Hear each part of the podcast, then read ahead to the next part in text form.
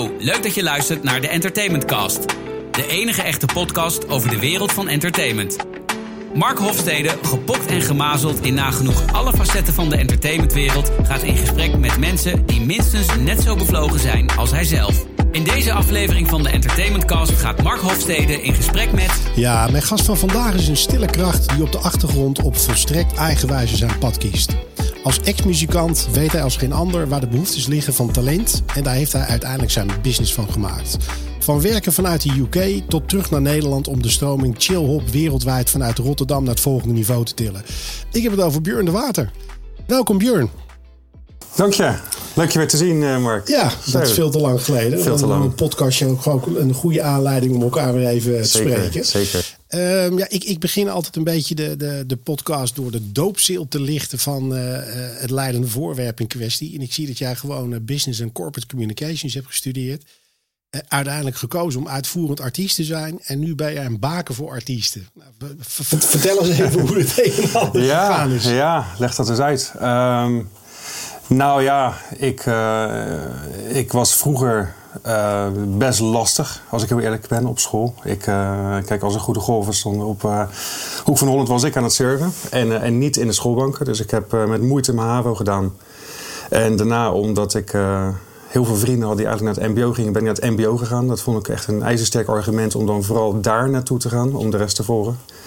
En, en later heb ik dat gelukkig goed gemaakt door inderdaad een communicatieopleiding te doen. Eh, maar nog steeds niet helemaal wetende wat ik wilde doen. Kijk, vroeger dacht ik altijd, nee, ik word advocaat of ik word iets ja, van bankier. Eh, als een mooi bureau eh, was en dat ik lekker thuis kon werken of uit vanuit een mooi kantoor. En een eh, goed pak aan.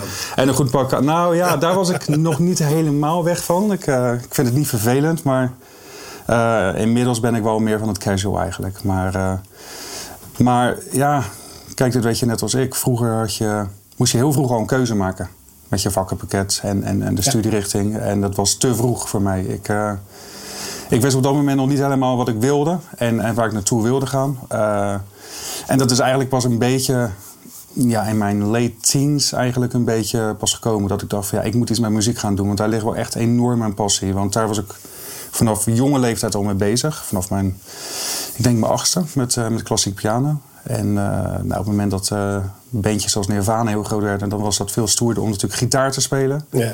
Eh, dan speel je in bandjes. En dan uh, de ene bandje is wat beter dan het andere. Dus dan, dan kom je ook nog eens ergens. Maar, maar van klassiek naar grunge, dat is nog wel een stapje. Ja, dat, maar dat is nog steeds hoor. Ik, ik kan uh, Czerny Rachmaninoff luisteren, maar ik kan ook vanmiddag uh, Metallica of Meshuggah luisteren. Ja, en ik hou, ik hou echt van alles wat ertussenin zit. Uh.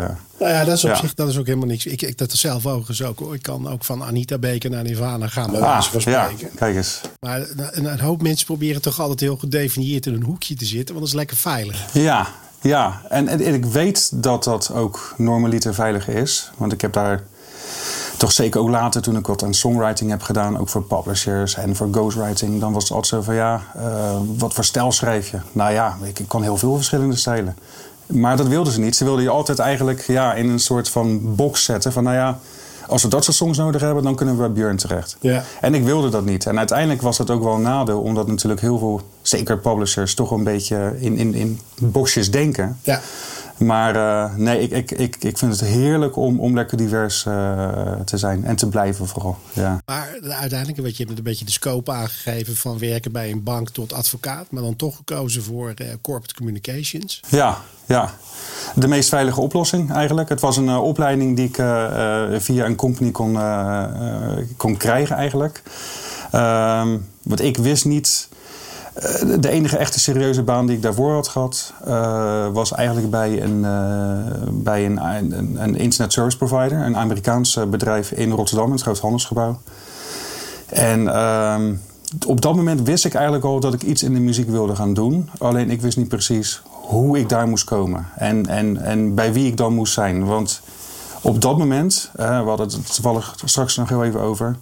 Op dat moment was Rotterdam nog heel erg apart van de rest. Uh, dat was niet zoals Amsterdam en, en Hilversum en Aardenbussen, et cetera. Uh, dat, dat we elkaar kenden. En eh, ik moest het op dat moment eigenlijk toch zelf doen. Dus wat ik heb gedaan. Ik werkte toen bij een ISP en ja, ik heb toen eigenlijk dankbaar gebruik gemaakt van het feit dat e-mail net nieuw was. Dat, dat, dat kende bijna niemand nog. En mijn grote voordeel was is dat iedereen het heel erg interessant vond, e-mail. Dus ik zette dan e-mailaccounts op. Bijvoorbeeld uh, uh, onder een andere naam. En dat was dan mijn manager van mijn band. En dan zei ik bijvoorbeeld uh, tegen bijvoorbeeld John van Luijn van de Melkweg... of, of Edwin van Andel of wie dat ook destijds waren. ik kan me ook 013 nog wel herinneren inderdaad. Met Gert Gering volgens mij. Uh, ja, die gaven wel antwoord. Want e-mail was best nieuw en dat vonden ze ook hartstikke gaaf. Dus op dat moment zet ik mezelf eigenlijk en mijn band uh, goed in de markt. Uh, ik gebruikte de frontdesk van, van die ISP eigenlijk voor al mijn post. Dus ik kreeg achter elkaar ik kreeg allemaal post van, van Sony of van Warner. Allemaal afwijzingen natuurlijk ja. van mijn band, logisch. Maar dat was wel mijn manier om, om binnen te komen. En ehm, ja, daarna dacht ik van ja, weet je, dit is een heel leuk begin geweest. Maar ik moet nu toch iets uh, gaan doen uh, dat ik me ergens in kan specialiseren. Wat ik dan ook kan gebruiken straks voor mijn, uh, voor mijn vak. En ik kwam op communicatie. Ik dacht van dat is het enige waarvan ik zeker weet dat ik dat kan gebruiken straks. En het is zo rekbaar als? Ja, enorm. enorm. en, het, en, het is zo multi-inzetbaar, want uh, noem maar een functie. En uh, ja, ook iets met communicatie. Ja, tuurlijk, je bent ja. welkom. Ja, en, uh, zo nee, dat. Dat, is, dat is helemaal waar. En, ja. en uiteindelijk, weet je, kijk, dat muziek, dat heb je net aangegeven. Dat was vanaf jonge leeftijd al echt iets wat in jouw systeem zat echt uh, aangegeven vanuit huis? Echt aangereikt of iets wat gewoon uh, ja. natuurlijk zijn weg gevonden heeft? Um, beide, denk ik. ik uh, mijn ouders luisterden altijd wel heel veel muziek thuis. Um, maar dat was dan vooral uh, ja, Beatles, The Rolling Stones. Zelf kwam ik op een gegeven moment ook wel een beetje meer met Alan Parsons Project. Ook door, eigenlijk door buurjongens. Mijn ja. Mijn buurjongens waren altijd een stukje ouder dan ik. Die zitten allemaal rond 52 nu. En, um, en daar werd ik heel erg door beïnvloed. En uh, ik, ik, ik, ik, was echt altijd dat, dat, dat buurjongetje wat altijd naar uh, de Free Record Shop of naar de HEMA en uh, met zijn zakgeld ging om daar wat cassettebandjes te kopen. Ja. En dan stond ik bij ieder uh, buurjongen of buurmeisje voor de deur van... heb je nog, in Rotterdam, heb je nog toffe liedjes voor me? Ja. Nou, en de ene kwam dan met Wham, de andere kwam met... Def Leppard, want die was dan net in Amerika geweest voor een, voor een studiejaar. Uh, Level 42, Michael Jackson natuurlijk, Phil Collins, Genesis. En zo had ik een heel erg ja, een diverse plateau eigenlijk zeg maar, van artiesten waar ik naar luisterde. En ja ja, dat, dat vond ik ontzettend leuk. En dat heeft me wel gevormd uiteindelijk. En dat, uh, daar ben ik altijd uh, iedereen wel dankbaar voor. Want ja, ze, ze, moesten er elke keer tijd van maken om mijn uh, bandjes vol te tapen. En, en, als je dan gewoon kijkt, weet je, je bent al jarenlang actief. Wat, wat betekent muziek nog voor jou? Gevoel en emotie. Het, het, het, ook het gevoel, zeg maar, wat je niet altijd in woorden kan, kan omzetten. kijk, natuurlijk, heel veel muziek heeft ook teksten, maar heel vaak luister ik daar niet eens naar. Ik, ik, ik, ik luister echt naar hoe de akkoorden werden gespeeld. Of het pianissimo was. Of, of, of ja. hoe het bedoeld werd. Ik, ik ben ook gek op scoremuziek van, van, van, films. Van films. Ja, een kennis van mij die heeft muziek gemaakt van... was toen nog een, een budgetfilm, dat, Donnie Darko. En dat is ja. later heel groot geworden. En nu maakt hij heel veel scores voor, en soundtracks ook voor andere films. Maar ik, ik, ik, ik vind dat te gek. Ik hou er enorm veel van. Maar het is vooral emotie en gevoel is het eigenlijk. Voor ja. Maar geen dag zonder muziek. Nee, nee. Nee. Nee, het is wel eens grappig, want uh, mensen zeggen wel eens van ja, je hebt echt, echt van, jou, van jouw hobby heb je je werk gemaakt. Want, want je houdt zo enorm van, van, van muziek. En dan zeg ik wel eens van ja. Maar ik denk dat als ik in LA had gewoond, dat ik waarschijnlijk in de filmbusiness had gewerkt. Hm. Want dat is wel echt ook mijn grote liefde. En, ja. uh, en ik heb al wat met, met wat acteurs ook gewerkt. Ook daar. En uh, ja, dat vind ik gewoon wel heel bijzonder. Maar misschien was ik dan wel een van de business affairs manager geweest in de filmindustrie. Dat ja. het wel een beetje dicht bij me kon houden eigenlijk. Ja. Je weet het niet. En als je kijkt, weet je, je hebt uh, de, eigenlijk na je school ben je met, met, artiesten, met artiesten gaan werken. Los van het feit dat je natuurlijk zelf als uitvoerend artiest op het podium hebt gestaan. Maar ben je ook langzaam dat management ingerold? Ja, ja. Was dat een beetje van de, de, de, jouw eigen praktijkervaringen omzetten naar uh, hoe een artiest daar baat bij kan hebben? Ja, het, het was eigenlijk omdat um, op het moment dat ik erachter kwam dat ik ons zelf goed in de markt kon zetten. Uh, een beentje waar niet zo heel veel potentie in zat, maar wat wel ontzettend gaaf was in die tijd. Uh, merkte ik gewoon dat ik daar wel uh, wat, ja, weet je, ik, ik, ik, ik kon daar wel wat extra zuur aan geven. En, Ja. en op een gegeven moment, en eigenlijk dat is een beetje de doorslaggevende factor geweest. Op een gegeven moment raakte ik in conflict met, eh, met mijn toenmalige gitarist, wat overigens nu een hele goede vriend van me is. Alleen eh, toen raakte we in conflict en nou, de band die, eh, die ontplofte. Eh, we gingen uit elkaar. Het was een eh, heel heftig gesprek. En eh, nou, ik, ik eh, kon niet meer de zanger zijn van die band. En toen vroeg hij aan het einde van het gesprek, terwijl hij heel boos was geweest, van... Maar zou je het wel willen managen dan, als we straks weer een andere zanger hebben? En toen dacht ik van, nou, dat ga ik dus niet doen. Maar ik heb wel door dat mensen me dus wel waarderen om, om wat ik kan. Ja. En eh, nou, dat is dus eigenlijk een beetje de doorslaggevende factor geweest. En, en zeker omdat je ook vanuit het artiestenbestaan eh, kan denken. En ook wat empathie natuurlijk hebt, eh, die je, mee- je meebrengt in je business. Is dat denk ik, eh, ja, dat is wel een doorslaggevende factor geweest op dat moment. Hey, En, en uiteindelijk, weet je, je hebt natuurlijk een aantal Nederlandse artiesten heb je gemanaged. En, en toen ineens de overstap gemaakt naar de UK. Ja, Hoe is dat zo gekomen? Ja, ik was in Nederland was ik bezig met, ehm, eh, via een vriend van mij, via Jonas Filterborg, was ik eh, Leona, Leona Filippo. eh, deed ik eigenlijk road management en toen ook management. En dat was eigenlijk een beetje mijn, mijn leerschool op dat moment. Ik was daarvoor al een beetje voorzichtig bezig met de Liquid Habits geweest in Amerika. Maar dat was eigenlijk alleen voor Europese tours. En ehm, nou, toen ging het eigenlijk wel goed hier. Eigenlijk. Op een gegeven moment ben ik toen eh, voor Postman gevraagd ook. eh I'm Aisha. eh, dat, soort, dat soort artiesten. Lucien Fort heb ik meegewerkt. En heel veel consultancy voor, voor, voor zo'n Winnen en Vijs. En op een gegeven moment werd ik... Dat was heel apart. Ik was toen... ehm, ik was al een tijdje in contact met, met Simon Napier Bell. En eh, dat is eh, de voormalig manager van, eh, van Wham, George Michael, de Yardbirds. allerlei, allerlei grote dingen van vroeger. En ehm, ik kwam toen net terug van een tour met, met een van de jongens van Delinquent Habits. En toen werd ik plotseling door hem gebeld. En hij zei van, ben je in Nederland? Ik zei, ja, ik ben, ik ben toevallig net terug. Hij zegt, zou je morgen naar het Hilton kunnen komen, naar, naar Amsterdam? Ik zeg, ja, sure. En toen eh, dacht ik eigenlijk op dat moment van... nou, hij vindt het gewoon leuk om me te ontmoeten. Omdat ik gewoon heel veel vragen heb gesteld over hoe bepaalde dingen werkten in de business, Dus je internationaal. had hem al eerder een keer ontmoet. Nee, via, via e-mail had ik hem eh, gecontacteerd Ja. toen. Ik had een boek van hem gelezen. ehm, en dat ging eigenlijk over de doorbraak eh, van Wham in eh, communistisch China. En dat was een, he- een heel apart verhaal natuurlijk. Want is net zo bijzonder als dat Elton John bijvoorbeeld in Rusland... eh, voor het eerst als een westerse popartiest was. Dus ik had allemaal vragen gesteld. En hij had gevraagd van, nou ja, eh, kan je naar het Hilton komen? Dus ik was in de veronderstelling eigenlijk dat, dat ik gewoon een, eh, een, een paar uurtjes met hem had... om hem helemaal... eh, Door te zagen. Ja, door te zagen van, nou, dit is mijn kans. Weet je wel, hier even wat, wat vragen stellen. Al, al die dingen die ik niet helemaal begreep vanuit het boek. Van, ja, maar hoe, kom je, hoe, hoe komt George Michael dan aan dat contract? En hoe kon hij daaronder vanuit komen? Hoe zat het met Innovision? En toen ik eh, daar eh, binnenkwam en, eh, en hij zag mij en mijn hand gaf...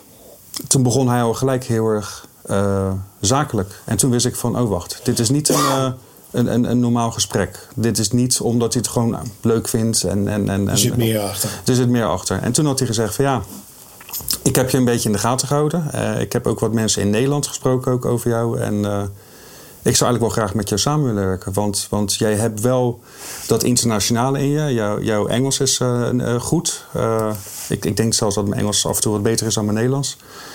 Dus ja, hoe denk je erover?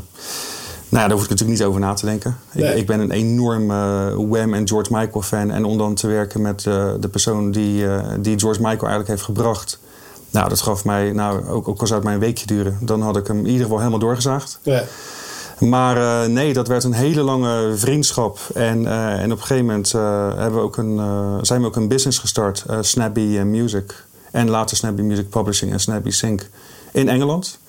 En ja, we zijn vanuit daar eigenlijk gaan werken. En ja, kijk, Engeland, dat is ja, toch weer niet te vergelijken met Nederland. Dat is echt, echt heel, heel anders. Op een ander level dat je daar je dingetjes moet doen. Dus ik heb een keiharde leerschool gehad. En ook geleerd hoe je in Engeland business moet eh, conducten. Maar ook bijvoorbeeld in, eh, in Amerika. En de verschillen daarin. En eh, ja, heel apart eigenlijk. Leuk. Ja. En, en als je het hebt over verschillen. Hè, want bedoel, nu ben je ook weer werkzaam in, in Nederland. Daar komen we zo meteen nog wel even op. Maar als jij nou echt gaat vergelijken Nederland versus de UK. Ja, nou, Nederlanders zijn uh, veel directer. Nou, daar ben ik ook nog eens een keertje uh, Rotterdammer. Dus dan zijn we nog directer. 3-0. 3-0. Dus ja, dan, uh, dus daar, daar, dat heb ik wel moeten leren. Ik, ik heb echt moeten leren op de manier zaken te doen in Engeland. dat het daar ook werkt. Ja. En, en mijn probleem was, nou ja, een probleem Vond ik zelf niet, maar Simon zei dat wel eens. Hij zei, ja, als jij Engels spreekt, je, je klinkt echt als een Amerikaan. En mensen in Engeland denken dat jij een Amerikaan bent. Ja. Uh, en we hebben een hekel aan Amerikanen. Ja, precies. en toen had ik zoiets ah, want hij had echt wel van die verhalen van... ja, ik kwam laatst iemand tegen en uh, ik vond het zo vreemd. Ik, ik, ik vond het hartstikke aardig. Maar ja, ja. het kon niet Amerikaans accent. Bleek het een Canadees te zijn. Leek het natuurlijk op. en hij zei, ja, het makes sense. Weet je wel, daarom vond ik hem dus wel aardig. Maar ja, dat was natuurlijk ook wel een beetje gekscherend af en toe. Alleen hij heeft mij wel ook geleerd op de Britse manier de dingen te doen. En ik, ik kan ook wel met een Brits accent spreken. Alleen ik vind het uh, behoorlijk nep, eerlijk gezegd, voor ja. mij. Dus ik, ik, uh, ik, ik zit overal uh, tussenin. Alleen de manier van zaken doen is hier in Nederland vrij direct.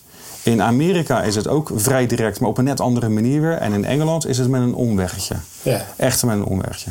En ja, en vergeet ook niet de tafelmanieren. Die zijn heel anders in Engeland. Dus als jij in uh, Le Caprice of de Ivy of wat dan ook zit. In een chique tent. En uh, links van je is de tafel met, uh, met Sean Connery of, of, Roger Moore was dat geloof ik toen. Nee, Sean Connery. En dan moet je echt op je manieren letten. En de dingen die ik heel erg netjes vind... die zijn daar bijvoorbeeld weer heel onbeschoft. Ja. Ik, ik, vind bijvoorbeeld als ik een broodje heb met, met wat boter ernaast... Hè, als een soort van side dish... Dan, dan snij ik het netjes en doe ik een beetje boter erop en eet ik dat. Maar dan moet je het met je handen breken. Iets wat ik heel erg ja. ja Neandertaler vond. En dat zei ik ook. Maar zij zeiden nee, dit is een sophisticated, uh, sophisticated way zeg maar, om dat te doen. Ik zei ja, maar ik vind het allemaal... Ik vind het, maar ja, dat is normaal. Maar je moet het leren. En ik heb, uiteindelijk heb ik gewoon, ben ik naar Harrods gegaan en toen heb ik een... Uh, een boekje gekocht uh, met uh, taalformulieren in, uh, in Londen. en en het, was, het was echt het boek, zeg maar, daar. Hij gaf ook toe, ja, dat is wel een goed boek wat je hebt gekocht. Ja. je moet het leren. Ja, aanpassen. Hey, en, en business-wise, je zegt net, ze gaan er een, een, een, beetje met een soort van boogje onder discussie heen. En, ja. dan, en dan is het ineens als een slang toeslaan, of hoe moet ik dat zien? Ja, weet je wel. Het is een beetje, een beetje ja, sneaky en cheeky, zeg ik altijd. Ja. Ja, in, in plaats van uh, dat ik bijvoorbeeld tegen jou zeg... Uh, nou ja, jij werkt bijvoorbeeld met de Dolly Dots. En ik, en ik denk van, nou Mark, weet je volgens mij... Volgens mij kan je dat beter op die manier doen. In Nederland zou ik dan gewoon tegen jou zeggen... Mark, weet je, ja. ik bedoel, jij weet het hartstikke goed... maar weet je, ik zou het misschien op die manier doen. En in Engeland zou het meer zo zijn van...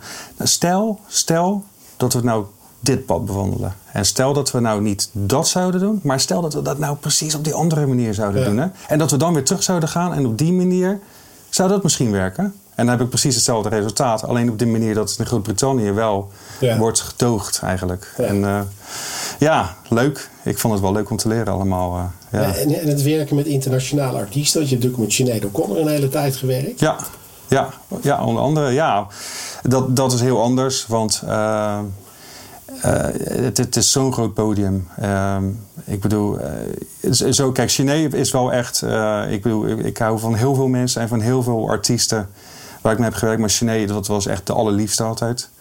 En dat was ook de enige artiest waarvan ik ooit een kerstcadeau heb gehad. Ik weet niet hoe het met jouw artiesten zit. Ja, ik moet zeggen, ik ben redelijk goed bedeeld. Op nou, heb je, heb je echt geluk gehad. Want de meeste, die, die slaan je over. Dan is het zo van, ja, het zal allemaal wel. Maar zij was altijd heel lief. En maar je moet je, niet, uh, je moet je niet vergissen in het feit dat alles wat zij roept, dat komt natuurlijk wel in de pers. Ja. En dat is, dat is heel anders dan, dan hier. En ja, ik weet nog goed bijvoorbeeld, we waren in, uh, waar waren we nou? In Las Vegas.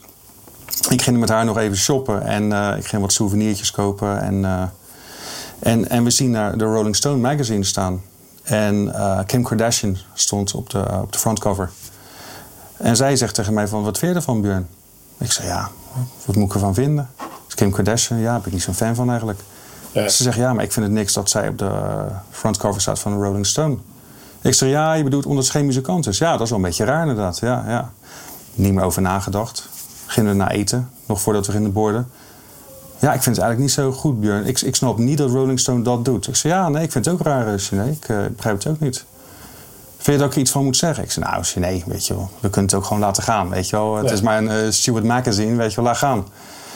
Ja, ik vind dat ik er toch iets van moet zeggen. Nou, en toen, uh, toen heeft ze dat gedaan. Op Twitter. En toen gingen wij dus uh, de lucht in. Naar, volgens mij vlogen we toen eerst nog naar, naar Engeland, naar Heathrow. En nou, toen, toen ik landde ontplofte mijn telefoon. Ja. En uh, had ik al gelijk de jurist van uh, Kanye West uh, erop staan op mijn voicemail. Van we willen even met jou spreken. dat hadden ze dus gewoon in die vlucht. Nou, dat was een, een kort vluchtje. Ik denk toen dat we toen tien uur onderweg waren tot mijn telefoon uitstond. Ja. Hadden ze me alweer achterhaald. En, en dat gebeurt ook gewoon wel. En ja, en, en dat was ook op het moment dat zij natuurlijk... ja, nu weet iedereen dat. Maar op een gegeven moment is zij natuurlijk ziek geworden. En, en wij kwamen daarachter. Maar jij weet net als ik, je beschermt altijd je artiest. Ja artiest, dat die, daar ben jij voor. En uh, ik vind het ook altijd verkeerd als sommige mensen wel zeggen van ja, mijn artiest. Nee, nee, jij werkt voor de artiest. Weet je, de artiest is de baas. Nou, en toen zij op een gegeven moment ziek werd, uh, toen heb ik daar haar heel erg moeten beschermen. En uh, heb ik daar een flinke ja, stoot van gekregen vanuit, vanuit de media ook. Nou, ik stond zelfs in Japan in de krant van ja, Chinees niet blij met zijn manager. En er is geld weg, et cetera, et cetera. Nou ja, en dat was wel vervelend, want dan valt echt iedereen in één keer over. Want eh, al alle mensen die zeg maar dan wel een klein beetje wat tegen jou hebben, die komen dan wel ja, naartoe. Hè? Ook in Nederland. goed. Ja, dat, dat doen ze heel goed. Maar het mooie was, kijk, ik heb natuurlijk gewoon voet bij stuk gehouden en mijn artiest beschermd. En toen op een gegeven moment kwam in de pers, toen werd duidelijk wat er nou precies aan de hand was. En dat het gewoon goed mis met haar was. Ja, en toen heb ik wel excuses gekregen van heel veel mensen. En blij toe. Van sommigen niet natuurlijk. Nou ja, die spreken gewoon nooit meer. dat is simpel.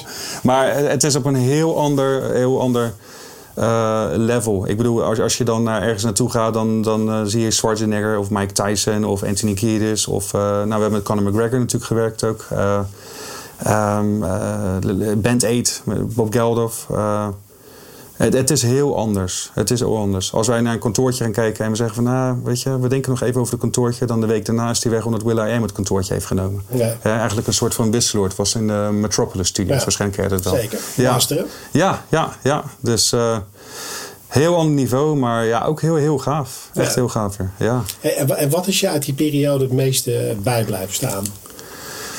Um, nou, toch wel dat ik mezelf uh, staande kon houden. Want op een gegeven moment uh, werd ik natuurlijk ook voor andere artiesten gevraagd. Uh, ook in Nederland, ook, ook, ook de, de, grote namen hier. Maar ook, ook wel in Engeland en uit Australië ook. En Amerika.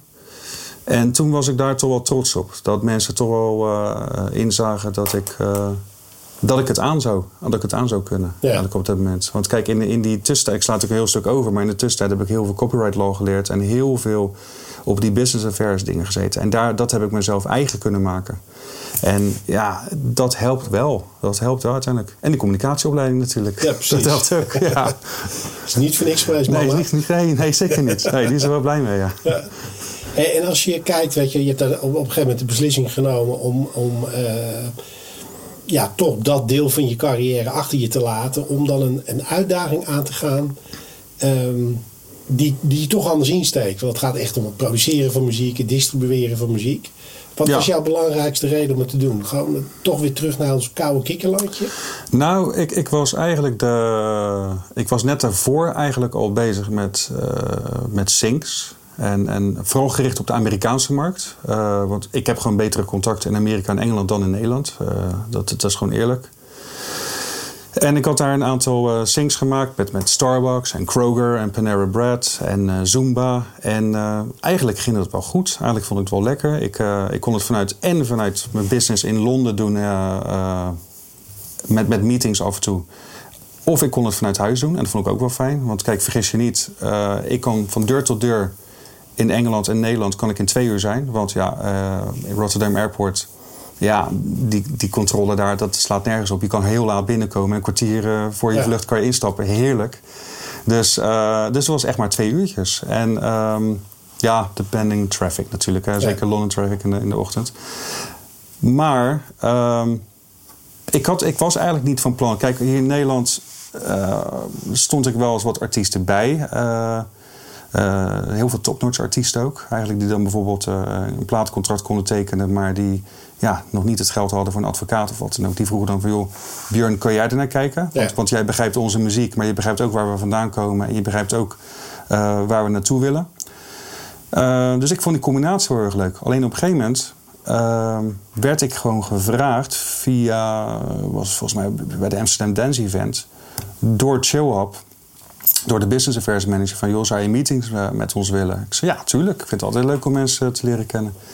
En het was eigenlijk de bedoeling dat ik hen een beetje zou helpen met de sings. Ehm, maar toen had ik al heel snel een meeting apart op kantoor in Rotterdam. Tot mijn grote verbazing was het grote chillhop zat in Rotterdam.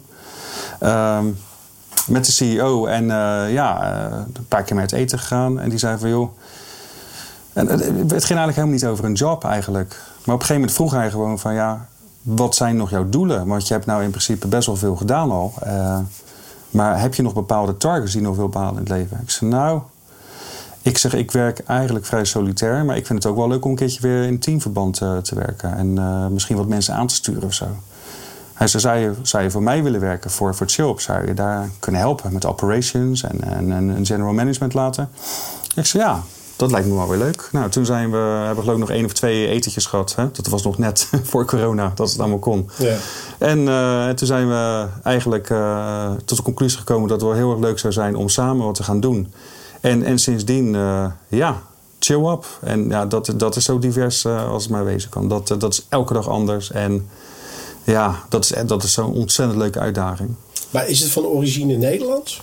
Ja, ja. Chill Music is, uh, het is een Rotterdams label. Maar uh, er zit een hele sterke Zeelse stroming in, uh, in. Okay. De, de CEO en de oprichter daarvan, Bas, Bas van Leeuwen, die, dat is een Zeeuw. Um, ik dacht tot voor kort dat onze financial manager ook een Zeeuw was. Maar die heeft alleen gewoond. Maar die, die komt volgens mij weer uit, uit een andere richting. Maar we hebben heel veel... Wel aangestoken. Wel, wel aangestoken. Iedereen, iedereen is daar op die manier... Het, het was een beetje... Kijk, je moet je voorstellen, die, die, uh, die Bas is dat gestart. En die heeft gewoon een playlist gestart. En dat is uh, ja, de, tot iets groots uitgegroeid. En eigenlijk vanuit zijn eigen passie. Omdat dat op dat moment was het er nog niet hè, in, ja. in, in, dat genre. Ja, en toen kwam in één keer uh, ja, die enorme bubbel. Waarvan ja, ik hoop dat hij natuurlijk nog honderd jaar blijft. Maar ja. ja. toen kwam het in één keer. En toen ja, zij zaten in het begin met drie, vier man. Hè, met de ENR. Zat iemand voor de webshop en iemand zat, was met design bezig. Ja, en nu uh, zijn we met uh, 30 man ongeveer. Zo. Zitten we nu. En we zitten dan in Nederland, uh, Rotterdam. En, maar we zitten ook in, ja, met mensen die op afstand werken. Canada, drie Amerikanen. we hebben dan wat regio-managers nog op dit moment, ook in Azië. dus ja, het, het is ja, omnipresent, zoals we zeggen. Het is echt... Uh... leg, het, leg het ontstaan eens uit van Chill op. Ik, ik ken de bekende playlistjes, maar misschien ja. dat je ons even moet meenemen in die muzikale trip. Ja, nou, kijk, wat ik had begrepen, want daar was ik natuurlijk niet bij toen, toen uh, Bas had gestart is. Maar wat ik heb begrepen is dat hij gewoon eigenlijk puur uit eigen interesse die, uh, die, die playlist is aan starten op op YouTube en later op Spotify. Maar er zaten natuurlijk allemaal tracks tussen van, van ja, van third parties. Ik bedoel, hij had toch zelf nog niet een label op dat moment. Uh, we hebben het toevallig een beetje nu, zeg maar, tenminste, de, de, het wordt dit jaar de fifth anniversary. Dus het wordt nu een beetje aangehouden dat het vanaf 2016 eigenlijk een beetje echt professioneel uh, een beetje is geworden. Alleen wat ik gewoon heel erg uh, merkte is dat, ja, in het begin was het ook een beetje serendipity. Het is, ja. hoe, het is hoe de markt was, hoe het bij elkaar kwam. nou, Chillhop is de naam van het bedrijf. Maar het is zo groot dat het ook een genre geworden is. Dus ja. mensen gebruiken ook van ja, wat voor muziek maak je? Ja, chill-hop muziek. Oké. Okay. Dat is hetzelfde als dat je hip-hop zegt of rock of wat dan ook. Maar ik vind ja. het zo divers. Het is heel divers. Ja, het is heel divers. Ik, uh, ik, ik moest aan het begin ook, want ik, ik luisterde helemaal geen chill-hop muziek uh, voordat ik uh, daar ging werken. En, en ook nu, ik bedoel, ik, ik, ik ken de artiesten inmiddels en ik, ik ken de playlist en uiteraard luister ik het. Maar ik heb natuurlijk ook heel mijn eigen smaak en dat ja. luister ik ook gewoon zelf. Maar het is, ehm, kijk, het wordt gezien als, als lo-fi hip-hop, zeggen heel veel mensen. Maar ik, ik, ik vind het zelf, als ik heel eerlijk ben, vind ik het, het heeft invloeden vanuit hip-hop en vanuit het lo-fi gedeelte. En uh, bij chill uh, zit het ook wel heel erg in de jazzy kant ook Klopt, wel. Ja. Dat hoor ik er wel aan terug. En de kracht is natuurlijk dat zo'n playlist die wordt aangezet, of het nou op YouTube is met een mooie animatie, ja, uh, of op Spotify in een playlist. Um, en mensen luisteren dat gewoon op de achtergrond. En dat is natuurlijk ook heel de kracht van, van heel dit genre. Want ja, die teller die loopt wel. En ondertussen uh, kunnen mensen gewoon verder met hun werk. En het is, ik heb het bij mezelf getest. Ik kon nooit werken met muziek op de achtergrond. Zeker niet als ik bijvoorbeeld met uh, contracten bezig was. Ja. Ja, wel met dit. Ja. wel met, wel met, Er zit eh, geen irritatiefactor er in. zit geen irritatiefactor in. Eh, voor mij een klein beetje, omdat ik ook wel een beetje drum. En soms vind ik dat de drums dan eh, heel erg laid back zijn. Hè, voor Ja. de tel of na de tel soms. En dan eh, denk ik wel eens, ah, dat zou ik anders hebben gedaan. Maar dat is gewoon heel die kracht. En ja, die kracht is wel eh, 1,3 miljard streams per jaar op dit moment. Zo. En, eh, ja. en dat is alleen het digitale gedeelte. Wij doen natuurlijk ook heel veel offline op dit moment. En we zijn nog met veel meer dingen bezig met offline activaties. Dus we zijn op dit moment wel heel erg aan het diversificeren. Ja, dat moet ook wel. Als je zoveel mensen op de payroll hebt, dan moet er ook wat binnenkomen. Ja, ja, ja. En we hebben straks, we gaan eh, over een maand gaan we verhuizen. We, we hebben nu al schitterend, eh, ja, eigenlijk als het in Amsterdam had gestaan, dan had het een grachtenpand geweest. Eh, Ja. De gracht in Rotterdam is gedempt, eh, maar de, op de Schiekade echt schitterend pand. We hebben, een, ik geloof, een tuin van 400 meter daar. Ja. Te gek met barbecues. Maar we gaan nu naar een, een nog veel mooier pand, ook in Rotterdam. Dus ja, dat moet natuurlijk wel betaald worden. En, en inderdaad, de mensen op de payroll moeten betaald worden, alle, alle overheidkosten. Maar ja, we werken er ook heel erg hard voor. En eh, eh, we, we hebben een beetje de pech gehad dat wij. Toen ik begon met Chill, was in november 2019, heb ik die knoop doorgehakt. Eh, was er sprake van dat er een, eh, een, een café zou worden eh, aangekocht. En nou, die is nog geen dag open geweest. Nee. Nee, dat, was, dat is echt ellende. En we zijn natuurlijk wel veel aan het verbouwen geweest, dus we hadden ook nog wel wat tijd nodig. Maar ja, dat café, dat, dat, dat duurt me even. Ja, Dat staat er droog. ja, ja nou, dat is wel. ik kijk er echt enorm naar uit. Maar ja, die datum wordt ook elke keer verzet. En, Dus, en, en maken jullie ook een, een koppeling met live? Of puur gewoon uitbrengen van muziek en that's it?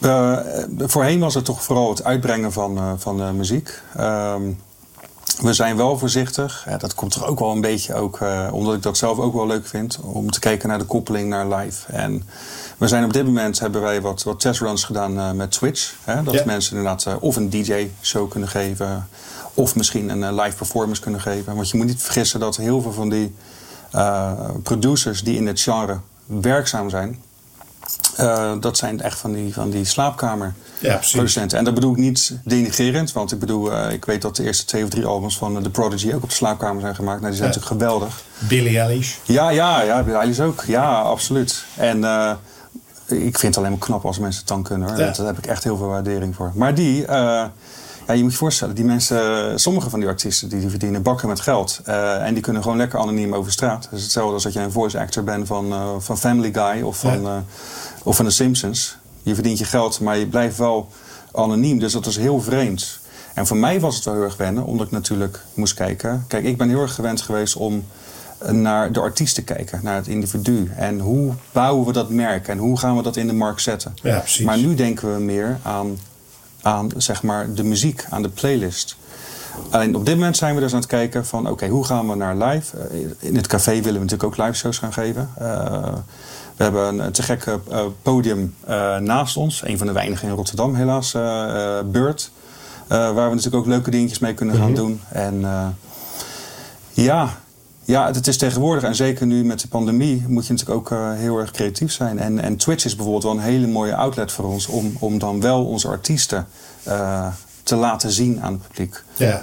En de ene keer hebben mensen daar wel behoefte aan vanuit de community en de andere keer wat minder. Kijk, ze zijn bijvoorbeeld wel echt heel erg gek op onze branding eh, die wij hebben. We hebben zo'n raccoon, zo'n zo'n wasbeertje die dan overal door de straat loopt en door het bos. En met Halloween is er weer een andere setting. Ja.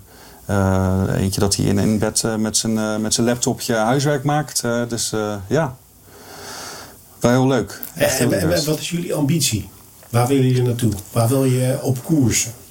Waar we een beetje naartoe willen gaan is, eh, we hoeven niet per se de grootste te zijn. Eh, we zijn wel een tijd de grootste geweest wereldwijd. Eh, nu niet meer. Qua playlist en qua eh, ehm, ja, bereik zeg maar online zijn we ingehaald door, door, een, eh, door een concurrent van ons.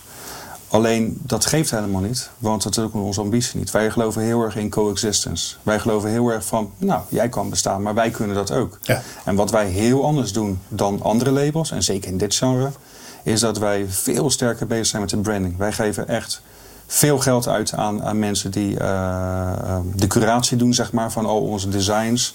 Eh, die eh, ja, kijken wat werkt. We, geven veel geld uit aan mensen die op marketing zitten. Heel die, die, die campagnes natuurlijk, die daar natuurlijk ja, op maat worden gemaakt.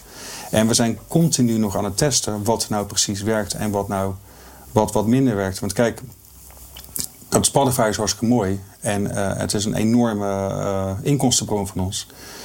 Maar ja, kijk, dat is een beetje wat ik er straks ook al zei voordat we aan het gesprek begonnen. Kijk, ik, ik begon een beetje toen, toen Napster de, eerste server release. Uh, en Spotify kan aan de ene kant zeggen, Spotify heeft de muziekindustrie dan wel gered.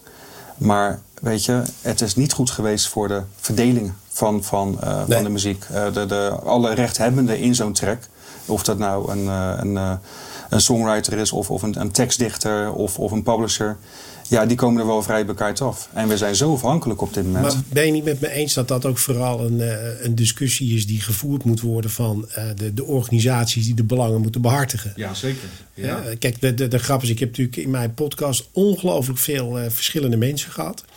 En iedereen heeft daar een mening over. Ik vind ook dat de verdeling anders zou moeten zijn. Er zijn heel veel mensen die focussen dat heel erg op Apple en op Spotify. Hoewel Spotify verdient een, verliest een miljoen per dag. Ja, zeker. Dus het, het, het, is niet de moneymaker die, die iedereen denkt. Uh, maar ik denk dat het ook begint bij mindset. Ja, Weet je, hoe, zeker. Hoe, uh, uh, waarderen wij elkaar onderling? Ja. En dat merk je hier in de Wisseloord ook. Hè. We hebben natuurlijk heel veel jong grut rond hebben lopen. Die dingen gaan maken. En, en die zich nog niet zo goed realiseren. A, uh, wat is dan precies copyright? En waar heb ik ja. recht op? En wat is dat waard? Dat is best een moeilijke. Kijk, de, de, de, dit gesprek zal in september uitgezonden worden. Dat ja. eigenlijk een beetje de start van het culturele seizoen. Dus daar komen we zo nog wel even. Oh, hopelijk zijn we dan nu allemaal uh, uit eten. En, ja, uh, precies. Zodat mensen ja, exact, horen. ja. Dat we gewoon uh, een kaartje in onze telefoon hebben staan om een leuke club binnen te kunnen. Maar die, kijk, die verdeling, dat is best wel een topic. En ik, ik hoop ook oprecht dat de komende jaren daar stappen in gemaakt gaan worden. Dat vooral de partijen, wat je liet net YouTube vallen als belangrijke partner. Het is natuurlijk echt bedroevend om te zien wat je, wat je grosso modo per view overhoudt aan, ja. aan YouTube. Ja, dat werkt ook echt alleen maar omdat wij zulke grote aantallen hebben. Ja. En, uh, maar ik kijk daar zelf niet naar. Ik, ik kijk ook wel gewoon onder de streep van, ja oké, okay, weet je wat, dat is cumulatief. Maar is het nou ook echt eerlijk? En ik vind het zelf... Uh, nog niet goed voor elkaar. Op YouTube, vanuit Google niet. Ik vind het op Spotify niet goed. Ik vind ook dat een enorme, Spotify is een enorme wildgroei aan, uh, zeker in ons genre, aan copycats. Wij hebben gewoon letterlijk uh, artiesten die zich chill-up music noemen. Ja. Om, om hè, onze, ja, te rijden op onze coattail, hè, zoals we dat dan zeggen. Uh, wat natuurlijk ontzettend oneerlijk is. Het is creatief van hen, maar het, het, het klopt gewoon niet. maar, maar uiteindelijk is het ook zo, nothing beats the real thing. Nee, dat is wel zo. En, en ik moet ook wel zeggen, en dat is niet omdat ik natuurlijk general manager van Chillwell ben, maar omdat ik het ook echt vind, de, de curatie is uh, zo anders. Je, je onderscheidt jezelf wel. Alleen uh, als mensen even snel even iets zoeken of een playlistje, dan, dan hoor je wel eens van, hé, hey, dat is ook raar. Ik zie 50 andere playlists en dat ja. zijn jullie niet. Ja, en dat komt dus, ja, weet je. Maar ook uh, met YouTube heb ik dat ook wij, uh, kijk, jij weet natuurlijk ook alles over Content ID en hoe dat werkt. Uh, uh, wij konden op een gegeven moment konden wij dat niet voor elkaar krijgen bij YouTube. Want bij YouTube moet je 10.000 copyrights bezitten om aanspraak te kunnen maken, zeg maar, op zo'n ja. zo'n systeem, zo'n CMS. En die, dat kon niet. Want wij hebben maar, nou, ik denk nu iets van 1300 titels, denk ik, van 300 verschillende artiesten ongeveer. En natuurlijk kunnen wij dan heel makkelijk even wat tracks erbij maken. En dan zitten van die 10.000. Maar zo zitten wij er niet in. Wij willen echt voor die kwaliteit uh, gaan op dit moment. En ja, je had het net over die copyright en die, uh, die dingetjes wat artiesten ook vaak niet weten. Ik, ik ben er ook heel erg voor. En uh, gelukkig de rest van Chill ook. Om heel veel artiesten te gaan begeleiden erin. Om ze te informeren. Ik, ik, denk heel vaak aan een soort van Chill Academy online of wat dan ook. Je? Dat we mensen wel blijven informeren hoe het nou echt werkt. Ja. En ik denk dat dat heel belangrijk is. Dat is een beetje de Achilleshiel van onze branche. Dat we er eigenlijk gewoon heel slecht in zijn om, uh, ja. om mensen een beetje guidance te geven op dat, uh, op dat front. Hey, een van de, de, de, de onderdelen in deze podcast is dat ik in dit magische apparaat een paar knoppen heb zitten. En er zitten wat vragen onder. Dus als je eigen getal tussen de 1 en de 6 roept, dan, uh, dan druk ik op een knop en dan gaan we eens kijken wat dit apparaat aan jou wil vragen. 4. 4. Wat is de mooiste productie die je ooit hebt gemaakt? De mooiste productie die ik ooit heb gemaakt. Um, Of waar ik verantwoordelijk voor was dan. Hè? Want ik heb natuurlijk heel, veel me mensen... Het, het, het gaat erom waar jij zelf gewoon een gevoel op over hebt gehouden van wauw, daar ben ik trots op. Dat is een, eh, een tegeltje aan de muur. Nou, dat is toch wel de samenwerking met, eh, met Dana White van, eh, van Zuffa LSC. Of, oftewel de UFC, eh, zoals het naar buiten toe heet. En dat we een hele mooie productie in de MGM Grand in Las Vegas in elkaar hebben gedraaid voor Conor McGregor. Ja. Dat was echt schitterend. Maar ook heel de aanloop daar naartoe.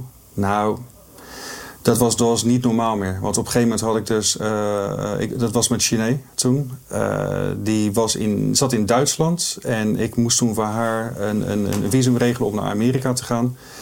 Ehm, maar ze had er wel naar de zin in Duitsland. Ze zat ergens in een, in een soort van... Ja, ja, ergens in de bossen in, in, in, een, in een, een mooi huis. En ze wilde gewoon lekker met een gitaartje daar zitten. En... eh, en ik moest gewoon het visum regelen. Maar dat moesten dan wel in Dublin natuurlijk. Nou ja, Ja. ze had geen zin. Ik zeg, ja, maar we moeten wel. Hè? En eh, toen heb ik uiteindelijk heb ik, eh, iemand anders eh, daar naartoe laten gaan. Haar paspoort mee laten nemen. Naar Dublin. Eh, het voor elkaar gekregen om daar bij de ambassade dus dat visum te krijgen zonder dat Sinead daar was. Ja.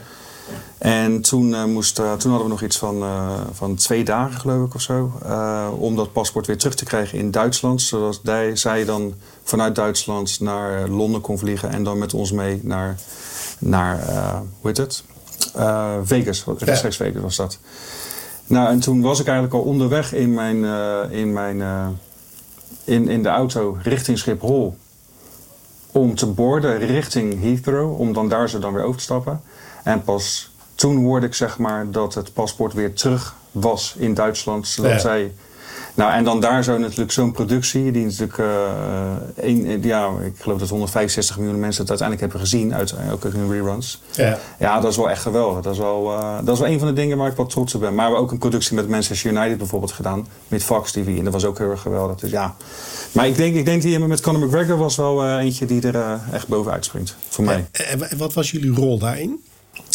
Ik was, nou, behalve dat ik natuurlijk manager was van, eh van Chiné, eh, was ik ook, ehm, zeg maar, de speel, eh, eigenlijk een soort intermediair tussen Zuffa, dus waar, waar de UFC uit bestaat, en, ehm, en het productieteam. Ja. En eigenlijk moest ik dat zeg maar in goede banen leiden. Want iedereen wilde het wel, maar ze spraken elkaars taal niet. De ene is een artiest, de andere keer zit meer op de managementstoel. De andere zit meer op de productiestoel. De andere Ja. is meer van, van artist handling. En, en dat werkte niet echt super. En ehm, ja, mijn rol was eigenlijk wel... Oh ja, en behalve dat ook nog een keertje dat ons eigen productieteam ook nog de productie heeft gedaan van de song. Ook nog een keertje. Dus Ja. alles wat in, in, in, die MGM Grand door die speakers kwam, dat kwam ook nog eens een keertje vanaf... eh, Cool. Zand. Ja, ja was leuk. Ja, ik, ik, denk, ik weet zeker dat ik een paar dingen vergeet, maar dat, dat, komt Nee. wel gelijk eh, in mijn hoofd op. Nee, dat Ja. snap ik. Hey, waar- even kijken, we zitten in september nu. We gaan even Ja, in de tijd. even moeilijk inbeelden. Zeg, ja. Maar we hebben, september is altijd een beetje de start van het culturele seizoen. En dat is ook een beetje eh, ja, het, het najaar voor de muziekindustrie. eh, waarin of de grote kanonnen of de, de, de lang aangekondigde grote talenten gelanceerd gaan worden. Waar kijk jij naar uit? Waar, waar, waar gaan jullie volle bak mee eh, aan de slag om dat te breken binnen, binnen de chill hop Ehm, nou, dan ga ik even, dan moet ik inderdaad even in mijn DeLorean, inderdaad nu in september, even inbeelden hoe het dan moet zijn. Ja. Dan hoop ik dat alles open is en iedereen is weer gelukkig. Ehm, dan zijn wij op dit moment heel hard bezig met het in de markt zetten van onze apparel. Dus eh, de, de, de, de kleding die wij Ja. uitbrengen met Show Up. Die, eh, ehm, Even kijken hoor. Ja, we hebben dus nieuwe apparel. Daar zijn we nu voor, met shoots bezig. Dus die zal dan, dan uit zijn. We hebben apparel voor Endless Sunday. Dat is het café in Rotterdam wordt, wordt geopend. We zijn dan druk bezig met eh, nieuwe merchandise. We hebben dan bijvoorbeeld eh, onze... Ja, we hebben nu al van die soort plasjes, hè, noemen we dat. Hè? Dat zijn Ja. een soort van... eh, ja, noemen we dat? Van die troetel... Nee, niet een troetelbeertje. Een, een knuffel. Ja. Die, die zetten dan weer extra aan de markt. We hebben van die, ja, dat noemen ze U2's, maar dat is een soort van Funko-poppetje, zeg maar. Ook van die Raccoon. Die hebben we in de markt gezet. Als het goed is, is dan, dat kan ik dan nu zeggen, want het is ja, pas in september dat dit naar buiten Precies. komt. Maar wij gaan een hele exclusieve, eh, handgeschilderde eh, eh, Raccoon laten, gaan wij ook laten veilen voor een heel goed doel. Oh, cool. Laten we in Japan doen. Ik, ik hoop dat ik tegen die tijd uh, dat we weer heel veel extra vinyl hebben verkocht. Want wij verkopen heel veel vinyl uh, vanuit onze webstore. Uh, inmiddels zullen we in september ook cassettebandjes alweer hebben verkocht. Gek. ja, ontzettend veel offline, offline dingen. En ik gok, maar dat is wel even even, even in mijn glazen bol kijken. Ik denk dat als, als dit in september wordt uitgezonden, dat ik kan zeggen, nou, volgende maand in oktober heb ik een pop-up café met chill op op de Amsterdam Dance Event. Kijk. Nou ja, goed, weet je, daarvan weten we dat uh, de organisatie gezegd heeft: wij gaan het aan, de ja. wedstrijd. Dus dat, uh, dat zou tof zijn. Ja. Nou ja, weet je, laten we hopen dat het einde van het jaar brengt wat jullie ervan uh, van verwachten.